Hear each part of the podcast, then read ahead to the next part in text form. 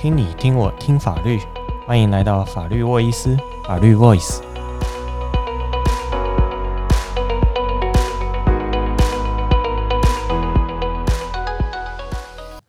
OK，大家好，那这个是我们今年度第一集的这个诶、Podcast 内容。今天我们要讲一个已经上路一阵子的这个制度是国民法官。那我们也很荣幸的请到我们。彰化地检署实际承办的这个检察官来到我们这个现场，那我们解说这个哎，国民法官这个制度的内容，以及这个上路这个一阵子以来的这个心得跟感想。那我们欢迎我们的这个主办的这个学长姐来到现场啊！大家好，我是彰化地检署师傅检察官。大家好，我是彰化地检署刘青检察官。那个检察官们好哈，那哎，我想请教一下哈，这个国民法官制度啊，我相信虽然已经上路了一阵子了，但是其实啦，应该还是有不少人，就是其实对于他可能只听过这四个字，那可能并不知道哎，这个制度实际上是在做什么事情。那不晓得可不可以跟我们介绍一下，哎，我们这个国民法官制度到底是一个怎样的制度呢？呃，国民法官制度啊，顾名思义啊，就是由一般国民来担任。法官的审判制度，比较正式的说法是国民参与审判制度，也就是从一般的国民当中去抽选产生国民法官，来跟职业法官共同全程参与刑事案件的审理。那么这个制度啊，在台湾是一套全新的审判制度。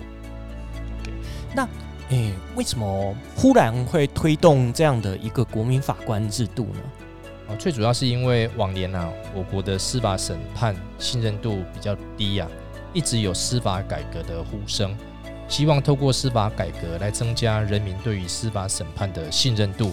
那么，国民法官制度就是司法改革的其中一环。为什么司法司法信任度会偏低？可能的原因有非常多种。那其中一个很重要的原因，就是一般民众对于司法审判不够了解。因此产生一些误会。那我们是希望啊，如果设计一套制度，让一般国民可以来法院跟职业法官共同审理案件的话，也许可以借由参与来增加了解，借由了解来增加信任。啊，这个是一个啊非常重要的制度设计的目的。那同时啊，对于职业法官来说，他们也可以透过一般国民的参与，来增加判决的面向以及广度。让判决的理由更加丰富、更加多元，更能够反映人民的正当法律感情。那么做出来的判决啊，应该也会更具有说服力。OK，那我就想起啊以前看过一些很经典的电影啊，像这个《失控的陪审团》啊，或者是《十恶怒汉》啊之类这样的电影。那我们台湾操作的这个国民法官，跟那个电影演的一样吗？哦，其实是有点差距差异的哈。因为这个电影那边的审判制度啊，通常描述的都是陪审制。那我国采取的不是陪审制，采取的是参审制。那陪审制跟参审制其实是有一些基本上的差异。那大概的差异哦，可以分为几点来讲。第一点啊，就是人民跟职业法官的互动模式是不一样的。首先，针对这个陪审制的部分哦，有人就这么形容啊。陪审制其实是两张桌子，人民坐一张，法官另外坐一张。那参审制呢，则是一张桌子，人民跟法官共同坐在同一张桌子前面来讨论。这样是什么意思呢？最主要就是陪审制啊，是人民组成陪审团，那么职业法官是不参与陪审团的讨论的，他们只会在陪审团进行讨论之前呢，先提供一些指引给陪审团。所以，职业法官是单向的方式啊，来对陪审团提供指引，并没有互相讨论的过程。但是，台湾所引进的这个参审制啊，是不一样的，是由国民法官跟职业法官共同来讨论、共同来决定的。所以，在这个审理的过程当中，职业法官跟国民法官会有非常多互动跟沟通的机会，是一种双向的沟通。那另外还有一个很重要的差异啊。就是量刑的决定者不同，在陪审制之下，被告是不是有罪，完全是陪审团来决定。但是呢，陪审团并不能决定有罪被告他的刑度，也就是陪审制的刑度哦，是完全哦由职业法官来决定的。但是台湾所引进的这个参审制啊，刑度的部分是由国民法官跟职业法官来共同决定的。第三点不一样的差异啊，就在于具体判决理由是不是公开。在陪审制之下，陪审团的讨论是秘密的，不会公开，就连成审的法官都不会知道陪审团基于怎么样的理由、怎么样的证据来判决被告有罪或无罪。陪审团不会写判决。法官也不会知道结论是怎么形成的，自然哦就没有具体的判决理由可以对外公开。但是台湾的参审制啊，是国民法官跟职业法官共同讨论得出决定，所以职业法官哦他会写判决来交代判决的理由，这是主要三个不同的差异。那我这边就脱稿来问一些就是其他问题啊，那请教一下这个刚刚讲到判决理由部分呢，吼。那就想请教，所以会发生就是，因为到最后理由是职业法官在写的嘛，那会发生就是，哎，职业法官他投的其实是无罪的票，但是他最后要写有罪的判决这样的状况吗？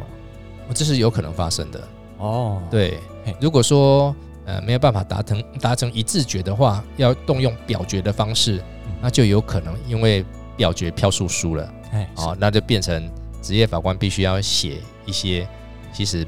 不是他自己所持有的理由，而是基于表决的结果。OK，不过他也都有参与评议的讨论，所以他也都大概有听过这个国民法官在表达他们认为有罪的理由。对，他将之反映出来。对，他可能就会引用这些理由写在判决里面。嗯嗯嗯，对。诶，那这个诶，现在好像也有一些诶推出这种陪审制的呼声啊。那就是，哎、欸，也是脱稿请教一下，说，哎、欸，那关于台湾啊，目前这样的状况，那参审制跟陪审制，那不晓得这个检察那个，哎、欸，事副检察官这边哈，那有没有什么个人的建议，说觉得说，哎、欸，到底是哪样的制度呢，会比较贴合，或者是各有怎样的，哎、欸，适合台湾的状况？其实陪审制跟参审制哦，各自有各自的优缺点啊，还是对。呃，譬如说，呃，在台湾的参审制之下哦，因为评议的时候有职业法官在场，所以容易被批评有所谓的权威效应。什么是权威效应？就是专家带风向哦，就是因为职业法官他是法律专家，那当一般不懂法律的素人跟法律专家在讨论的时候，免不了观点就会被法律专家带着跑。是啊，所以这个是呃。参审制哈可能会有权威效应这样子的缺点，但是这个是说是缺点，其实它同时也是优点。为什么说是优点呢？因为呃有职业法官在带领的话，这样子一个评议啊会比较有秩序，会比较不会溢脱出法律的规范范围，会有一个架构存在，所以比较不会哦、呃、这个造成这个判决理由哦呃会让外界无法。理解的一个状况。那外国的陪审制啊，也是有它的优缺点。优点当然就是陪审团他不会被职业法官带风向，因为陪审团就是一般的素人，他们在陪在那个评议室里面自己讨论，得出一个决定啊，是不会有法官在场的。但是也同样会有缺点，缺点就是只有啊一般人民在场讨论，职业法官不会在场，所以职业法官也不会知道。具体的判决理由是什么？这样子的情况之下，可能会造成哦外界没办法去检验哦，去具体的检验说，呃，这个陪审制所做出来的判决到底是基于哪些证据，基于哪些理由哦，所以就这个部分哦，会有呃一些呃盲点。所以不同的制度各有优缺点啊。那至于哪一套制度比较适合台湾，其实这是一个立法选择的问题。是。那目前台湾是比较。哦，就是采取这个参审制的部分哦。那同时，国民法官法也有规定啊，在施行一段时间之后啊，会来检讨这套制度的成效。是对。简单说，台湾比较不会上映这种美国那种剧情，就是哦，有一个人在一个一个一个一个人，他就是带领整个陪审团从这个从从零开始逆转这样的奇迹，就在台湾的限制下就比较。比较不会发生，比较不会发生。对，像电影《十二怒汉》就是在描述其中一个陪审员哦，啊，因为他有坚持他的一个看法，所以他力排众议啊，啊，最后得出一个啊比较符合真实的一个决定。哦，这个在台湾可能比较不会发生。那诶，想请教一下，我想听众朋友应该也会这个很好奇，说，诶，怎么样的人可以来成为这个国民法官？哦啊，国民法官是怎么样被选出来的？主要啊，有一个部分是年龄上的限制，至少要年满二十三岁，而且再来，您要在地方法院管辖区域要继续居住四个月以上的中华国民国国民。就有机会被选任为国民法官，或是被位国民法官的资格。那接下来要怎么选呢？如果想担任国民法官，我们刚刚讲了，不是用报名的哦，是要选任哦。那地方政府跟法院就会有一套选任的流程。第一个步骤会是由地方政府随机抽选出符合年龄及设计要求的初选名册，我们会叫它是大水库。之后呢，会再从这个大水库里面。由地方法院来进行复查，排除掉一些受限制不能担任国民法官的人选，做出一份复选名册，也就是所谓的小水库。那万一有适用国民法官法的案件发生，法院呢就会从复选名册中随机的抽选出候选国民法官，并通知被抽中的人参加到庭选任的程序。也就是说，也就是说，抽中之后呢，还要来，还要在指定的日期来地方法院报到。那报到之后呢，还要再经过一个选任程序。那选任程序会有两种，就是看法院要决定是要先抽再问，或者是先问再抽。什么是先抽再问呢？也就是说，先就来报道的这这批候选国民法官会先进行抽选，再由检察官跟被告辩护人来询问。并申请法院排除掉认为不适合的人选。那如果是先问再抽，就会是检辩双方先询问候选人，以及进行拒确程序。拒确程序就是排除掉刚刚所讲的排除掉认为不适合的人选。那排除完之后呢，再就剩下的呃人选里面再进行随机的抽选。最后呢，一个案件会选任出六个正选的国民法官。以及一到四位的备位国民法官。那比如说，他有一个人，他很想当，那有没有什么本质上的限制会？会、欸、哎，你就是没有办法当国民法官这样的限制？这个限制的话，就要看国民法官法的第十三条到第十五条，总共会有四个性限制哦。第一个部分呢，就是如果国民是曾经受到、曾经或者是正在受到一些。刑事上或行政上的处罚，那这样子的国民就要被排除资格了，因为这些受到国家处罚的国民哦，没有办法被期待可以公正的担负国家所交付的审判工作。那第二个限制呢，主要是因为身份职业的关系，例如呢，行政立法政党有密切关系的人，就有可能有介入司法的疑虑。所以，某些机关首长或是政务人员、党工等等会被排除。再来一种职业，就是法官、检察官、律师等等法律相关的专业人士，也可能会让这个国民法庭的组成过度偏重于法律专业，所以这一类型的职业也会被排除。再来，还有就是像军人、警察，因为他们职务的特殊性，如果来担任国民法官，可能会耽误到他们自己的职务。进而影响民众的权益，所以这一类型的呃民众也可能被认为不适合，而会被排除。那第三种限制呢，就是如果你没有完成国民教育，可能就会不具备参参与审判的基本的能力，所以这样子的情况之下，也会被限制不能来担任国民法官。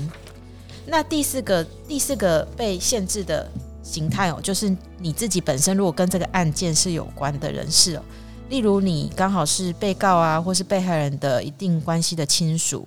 自然就没办法期待这样子的民众可以公正的审判。所以以上所说的这些限制哦，大多都是因为可能没办法公正执行国民法官职务，所以被排除资格。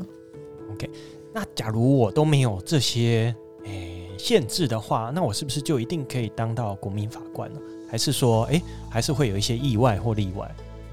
这个就要讲到，就是呃，就算你没有这些限制哦，可是呢，在选任程序中哦，也会有这个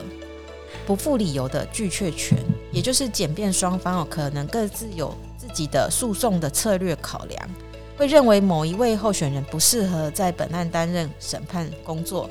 所以就会把他排除掉。那也许这个候选人在其他的案件搞不好也是很适合的，不一定。所以说，如果是被不附理由拒却的这样的候选人国民法官哦，不是表示说这个候选人本身有什么瑕疵或问题，可能就是刚好不适合在这个案件类型担任国民法官，所以被检辩双方给排除掉。好那我就脱稿请教一下，就是，哎、那我们因为已经上路了嘛，然后实物上啊，就是这个师傅检察，哎、检察官还有刘星检察官，实务上有因为什么样的原因拒却了一个当事人嘛？拒却了一个国民法官嘛？可以分享的嘛？我我想到的是，我想讲的是辩方他们的例子哦，他们在问题的设计上啊。因为通常国民法官案件的类型啊，可能杀，比如说杀人罪，可能最终就处到死刑这样子的刑度嘛。那就在某一场的这个国民参审的案件，那个辩护人他们在问题的设计上，就是想要去筛选出呃支持死刑这样子的民众，所以他们借由问题的设计，就会去排除掉他们认为可能会对被告量出一个不利刑度的。候选国民法官，反而是一种逆选择的感觉啊。然后透过看起来好像是比较，如果他的立场很鲜明的是站在检方的立场的话，反而有助于帮助他这个拒却这样。对，OK。其实拒却制度是没办法选择我要的，只能排除我不要的。啊，拒却制度其实是这样子的一个一个做法。那像刚刚刘星检察官讲的这个部分哈。有时候，一般民众因为他没有法律专业，他可能会非常直觉的认为说：“诶，杀人不是就应该判死刑吗？”是，其实他可能不知道法律的规定哦，在我们的杀人罪哦是死刑、无期徒刑或十年以上有期徒刑，他不知道这样子的一个刑度的规定，所以他非常直觉的就认为说杀人就要偿命哦，杀人就应该判死刑。其实他可能不了解我国的法律规定。那在这种情况之下呢，我们应该是要跟这些不懂的啊、呃、法律规定、不知道刑度的呃民众，跟他们说明说，在我国这杀人罪的刑度有哪些哦，并不是唯一死刑。那在这样子的情况之下，他是不是能够哦、呃、做出一个公正的判断啊？这样子才能够去判断说，诶，这一位民众是不是进适合进来参与审判？那在民众已经表明他不愿意遵守法律规定的情况之下，我们才可以认为说，这位民众他是没办法公正审理的。OK，是。那诶，请教一下，那我猜应该会有一些人会以这个我很忙，或者是诶我这个诶明天下午还有什么事情的的理由来说，诶我其实没有那么想要参与这个国民法官这个审判的这个程序。那实务上大家会怎么去处理这样一个状况呢？哦，这种情况其实是蛮常见的。其实因为呃，担任国民法官是一种义务，是哦，它等于是类似一种司法征召啊，所以会影响到一般民众他的日常生活，是啊、哦，包括他的工作或者是他的家庭生活，哦，比如说他工作哦已经排定好了。啊，他事实上他就没办法整个完整的参与，或者是说啊，他必须要接送小孩，或者是需要照顾父母亲等等很多种的原因。那当然，如果说啊，这些民众他能够具体的啊把他的难处讲出来，啊有一个正当的理由，那通常我们就会认为说，这样子的国民法官哈，我们就会啊附理由把它拒却掉啊，因为他事实上他有呃他本身。的困难，那国民法官法在这个部分也有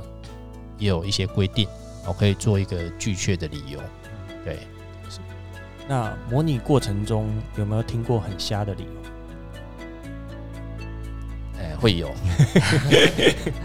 会有，但是临时我也想不太出来 哪些很吓人。我我觉得好像比较常有人会说，呃，有因为杀人案件可能会有一些血腥的照片跟尸体的画面嘛。哦、那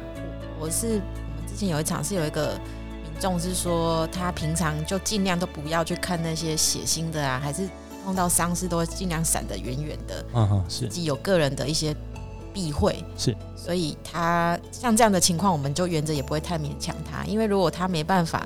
接触卷证的话，这样也很难期待他可以公正的审判。是是是，刘姓检察官也提到一个非常重要的点哦，也是这个呃审检辩之前在讨论，就是关于这个国民法官照料义务以及事实发现事实的过程中，哎，因为我们这个案子原则上都会有人往生，那这个过程中这个。血腥的照片、啊？那有些见解认为说，哎，应该要去把它马赛克化或者是灰色化。然后有些呃，像我自己就会觉得，哎，好像应该要呃，真实世界是什么样子，那它呈现受进到审判也就应该是什么样子。那这样的这个冲突的如何平衡？那不晓得这个两位检察官有没有什么意见分享？呃，这个其实就涉及这个证据要怎么筛选的问题。是啊，就是说，呃，其实国民法官法它有要求说要慎选证据啦，就是希望哦能够挑选比较具有代表性的证据哦，比较不会浪费国民法官的时间。那在慎选证据的原则之下，有些呃比较血腥的哈，或或者是比较呃，我我们一般来讲说是刺激性的证据啊，我们在这个情况之下，也许就会不让它在法庭上呈现。是，那我们会挑选一些比较具有代表性的。比如说，呃，伤势、伤口的状况，那我们会挑选，啊、呃，可能挑选一张、两张哦，可以代表的状的的这个照片就足够了啊，不必去呃把那个很血腥的或者是特别去强调。那也许用这样子的方式哦，就可以避免啊，国民法官哦，他因为看了太多的这样子血腥的照片哦，啊，引起不适啊，这个当然我们都会去注意。那这个其实也都是。啊，参与诉讼的，不管是检察官或者是辩护人，都必须要去特别注意的地方。是，也就是说，在实务上，我们检方其实在出证的过程中，也会注意到这个照料义务的这一块。那也有必要的话，这个也会做一个谨慎的选择。那我再补充一下，就是呃，还有两种做法可以降低他们呃受到惊吓的这个程度。第一个。方式就是在要出示这样的证据之前，就会先预告一下，提醒他们接下来要展示的是比较血腥、比较残忍的画面，是先事先提醒。那第二个部分，法院通常法官他们也都会去注意，就是在播放这样子的证据的时候，就不会用大荧幕来展示，可能就是让国民法官他们看自己面前的小荧幕，来降低那个。血腥跟可怕的程度，这样子哦，对，所以这样的平衡还是可以在透过实物操作过程中去大家去摸索出来。这样，那就是想要请教一下，那国民法官呢、啊，他进到这个开始参与这个审判以后啊，那他会参与哪些过程？那他制度上是所有的案件他都可以参与吗？还是只有特殊类别的案子才会参与？呃，国民法官哈会参与审判的全部过程，是。包括亲自啊，在法庭上用耳朵听，啊，用眼睛去看检察官的举证，还有说明，以及被告以及辩护律师他们的答辩，还有职业法官的诉讼指挥，证人跟鉴定人的说明跟证词，还有被告的答辩，被害人跟家属的陈述，这些都会在法庭上一一呈现。国民法官也可以自己用嘴巴来问这些证人。鉴定人、被告，或者是被害人跟他的家属，听听看他们怎么说。那一直到最后的评议阶段，国民法官会跟职业法官共同来讨论这个案件，被告是不是成立犯罪？如果成立犯罪的话，是成立哪一种犯罪？给予怎么样的处罚？这个都是呃国民法官会参与的过程。是。那这个目前像是怎样的？案子哈是，呃、是会进到这个我们国民法官这个随着这个年份的演进会有变化吗？是的，啊，因为国民参与审判制度啊，在台湾是一个全新的制度，我们还需要一些时间来累积经验哦，所以并不适合马上就全面的施行，而且参审制它的诉讼成本会比较高，所以呃，国民参审哦没有用在全部的案件上。目前国民法官法的规划是用在指标性，还有一般国民高度关切的重大犯罪，哦，会行国民参与审判，是有两大种类，是第一种是罪轻本刑十年以上有期徒刑的罪，例如强盗放火啊，强盗啊，强制性交哦，或者是啊，就是这这一类型的犯罪。那第二种啊是。故意犯罪而发生死亡结果的犯罪，啊，这个从字面上我们就可以很轻易的了解哈。那这两种犯罪的施行日期是不一样的，是在一百一十二年一月一号，哦，是先适用在故意犯罪因而发生死亡结果的犯罪，在一百一十五年一月一号之后呢，再增加适用最轻本刑十年以上有期徒刑的罪。那比较特殊的是，有一些罪是被排除掉的。包括少年案件跟毒品案件，少年案件之所以被排除啊，是因为审理过程，它的它的这个程序是比较特殊的，它的对象是少年哦，所以这是比较特殊的一个程序，所以被排除掉。那至于毒品案件啊，是因为这个毒品案件在这个呃是一些特定的社会群体的案件哦，是比较隐秘的，一般国民对于这些案件的案情哦，会比较难以理解哦，所以这个部分哦。也是予以排除。那另另一方面，也是因为这些毒品案件的量哦非常的多啊，所以是啊、呃，如果都让他们进来的话，其实可能法院会负荷不了。所以这部分也是可能也是一个排除的原因之一。是。那这个想要请问一下哈，那国民法官呢、啊，如果要进呃一个一个素人然后想要来当这个国民法官哦，假如他被抽到了。那他在参加之前会需要他先受过什么训练吗？还是说他需要做好什么准备？那这个他在这个法庭上才可以担任怎样的角色？这样其实是不用的，因为国民参审制度的目的呀，就是希望可以让一般的国民的正当法感情可以反映在审理当中，然后带入各个不同国民法官的不同的生活经验，还有价值思考，所以。国民法官并不需要受过任何的法律相关的训练，而且事实上，国民法官还可以排除掉法律背景的专业人士哦。刚刚有提到的一些限制哦，比如像律师或法律教授这样的职业就是会被排除的。主要也就是为了让这个法庭的组成人士可以更加的多元，因为职业法官已经是法律专家了，如果又去加入受过法律训练的人士，那这样法院的组成就会太过偏重法律的专业。不过这里可能会有一个小误会产生，要特别说明一下。有些民众可能误以为国民参与审判就是要让国民法官提供超越法律规定的意见哦，这是不正确的哦。事实上，整个审判的过程跟结果还是必须要在法律规定的范围之内，并不能超越法律的规定，否则做出来判决一样是不合法的。诶，那我这边请教一下，我个人。真的有这个疑问，那就是说，国民法官他可以做出，哎、在法律法条的文字里面，但是跟最高法院历年的见解不合，就是他没有写在，比如说，哎、这条法条他这样做是，哎、依国民法官的判断也没有违背这个法条的文字，但是可能最高法院历年来对这个法条有一些，呃，法条看不出来。文字上看不出来的一些其他要件，然后国民法官直接超越了，直接不理这个判决，那这是所谓的违法吗？这个这个部分可能刑事案件不多见啦，但是也有可能会发生。是，那一旦发生的话，那可能就必须要透过上诉，嗯，来来救济了。不管是呃检察官或者是辩护人有发现哦这样子的情况哦，也许都可以透过。上诉来主张是，那当然，国民法官法它针对上诉制度有一些特别的规定是啊，那这个部分就是要看啊，我们未来在国民法官法施行之后啊，当有上诉的案件的情况之下，上诉审会做出什么样的一个判决？嗯，啊，这个是有待我们后续再再进行观察的。OK，那我们节目即将进入最后，就是说，哎，这个师傅检察官还有这个刘星检察官也都实际这个我们制度上路了一阵子。那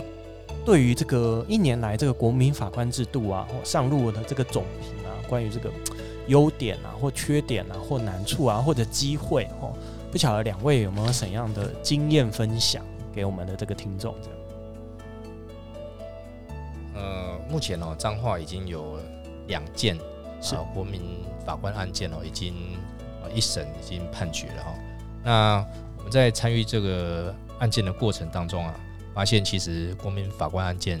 跟一般案件比起来啊，真的要花费非常多的时间，非常多的人力哦。这个部分呃，等于我们要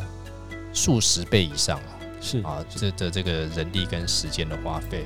那面对这个国民法官啊，因为他们是一般的法律素人啊，那会可能产生的一些疑疑惑啊，我们都必须要先去预料到。比如说，法律素人他们可能会更重视案件背后的原因，或者是更重视如何去矫正犯罪人。那这个部分其实，在我们其他的案件比较少去琢磨。那我们在处理这些案件的情况的的前提啊，可能就会必须在侦查的阶段就呃，在法律素人会特别关注的议题上去多加的注意。我会去收集相关的证据，才有办法在法庭上呈现出来。那这个是一个很大的挑战。那另外一个很大的挑战就是怎么样去筛选证据啊？像像这个普通的审判案件啊，其实就是把全部收集到的证据全部送给职业法官。那职业法官他们就会阅读全部的证据之后，做出最后的决定。是。那在国民法官的制度之下哦，变成。卷证不并送，那我们必须要去筛选最最优的证据，然后呢，把这些证据啊去展现在法庭上，是而且不是只有展现而已，还必须去说明。是，除了说明以外，还要加以说服，嗯、所以这样子的一个难度是增加了很多。那尤其还要怎么样跟一般的民众进行沟通？进行交流、进行说服的工作，这个其实都是一个很大的挑战。是对。那我想请教一下哈，那这个诶、欸，关于这个出证的这个谨慎啊，或者是诶、欸、精简国民法官负担啊，那不晓得诶两、欸、位检察官实际承办的时候会不会担心？虽然一方面要精简，但是另一方面会担心东西带不够，比如说有些辩词是审判中辩方忽然讲出来的，那辩方当然可以讲出各种辩词嘛。那一开始他可能嗅不出有这样的迹象，那忽然在审判中，然后才发现，哎，卷里可能曾经有一个这样看当下看好像没有相关的证据，然后哎到了审判中才发现，哎他怎么忽然这样讲啊？有一份证据可以打脸，然后结果哎那一证那一份证据并没有出现在。这个这个就好像武器刚好没有带到，那会有这样的紧张感，或者是要怎样去克服这样的状况，还是不会有这样的状况？会有这样子的状况啊，所以这个部分临场反应就非常的重要。是啊，就是你必须要专注在这个审判的过程。是啊，对对照。他会提出什么样的一个主张，嗯，甚至提出怎么样的证据来做说明，是，那我们必须在审理的过程都非常的小心，嗯，那要想办法去因应。那当然最好的方式是在防范于未然，就是在准备的过程，在准备程序或者是协商程序，我们就必须要去预料到像类似这种案件可能会产生哪些的疑点，嗯，啊，那针对这些疑点，我们就必须要事先。进行准备，包括证据的收集，包括论点的收集啊，这个都是事先我们必须要去做一个准备的。那这个就牵涉到呃经验，嗯啊，就是这个公诉的经验的多跟少是对。如果你公诉经验很多哦，经验丰富的情况之下，是那我们可以预料到某些类型的案件，也许啊辩方他会提出哦固定的一些。辩解，嗯，那我们就可以事先做好准备。是，对，是。好，那诶、欸，最后一个有趣的小问题，就是说，刚刚师傅检察官有提到这个，年度然后定期这个国民法官法会有这个定期评估嘛或检讨。那假如这个定期评估检讨就是在明天，那师傅学长或者这个诶刘星检察官呢，他有没有诶有没有什么？假如明天就有这样的检讨机会了，那是现在就有想法了吗？关于上路一年来有什么建议或检讨，还是说，诶，呃，也要再继续看一下？目前觉得还行。我觉得这个就牵涉到怎么看待国民法官制度了。我觉得国民法官这这一套制度其实它有它的优点，是有它的缺点。我们先讲它的优点好了。是对于一般国民来讲，他可以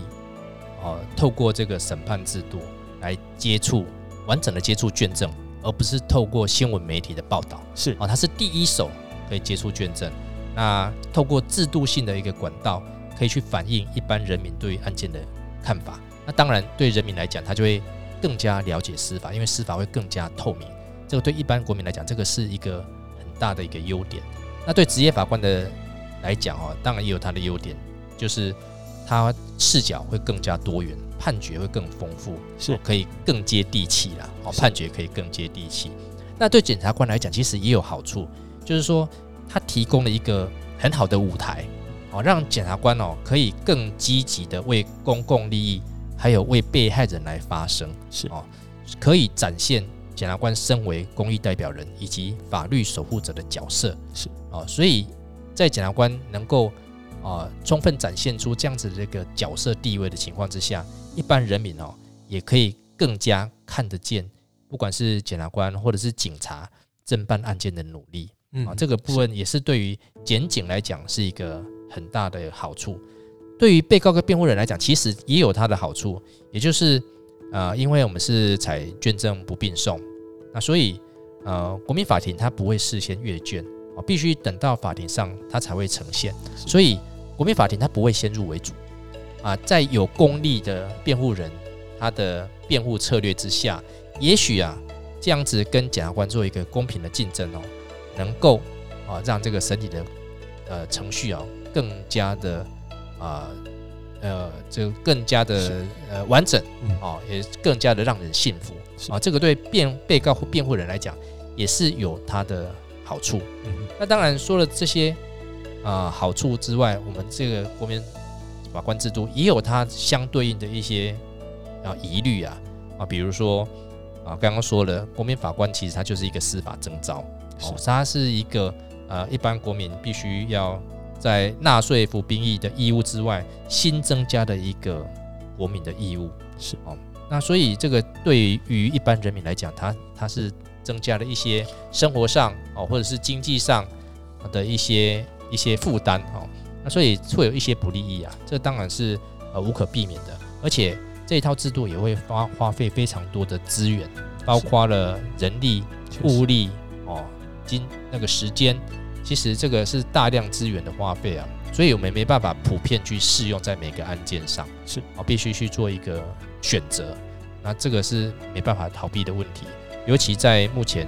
不论不论是法院或者是啊、呃、检察官。案件负担都非常的多，那在这种情况之下，再去增加这样子的一个呃诉讼的一个负担哦，那其实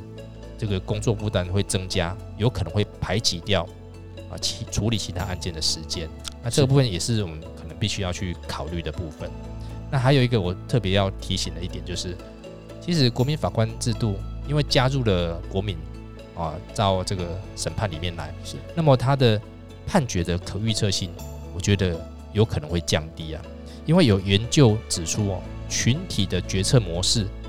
哦，在群体的决策模式之下，决策的结果会更难预测，也更容易极端化，或者是更偏保守或更激进。所以在群体决策模式，也就是国民法官制度之下，不见不见得会比精英决策模式啊，精英决策模式就是职业法官审判。在两种制度关于正判决的正确性来讲，不见得国民法官制度会比较提升。嗯，哦，国民法官制度它可能是增加判决的一个透明度，但是判决的正确性能不能提升，这个其实是有疑问的。是，那所以在一个呃这个全新的制度刚上路，其实我们就大概可以预料到会有这这样子的优点或者这样子的缺点。那至于实际上到底会怎么样，那我们就只能后续再看看实际操作、实际运作的结果究竟会是怎么样的。对，我刚刚就想呼应一下这个师傅检察官讲到，我就想起我之前看那个电影，就是关于那个脸书创办人的，他有拍一个传记电影。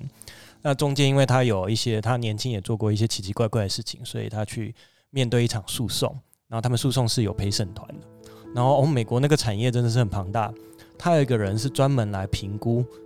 你这个人的 likability，就是讨不讨人喜欢。因为在美国，他们认为这个陪审团对于喜不喜欢这个人，会影响到强力的影响到判决的结果。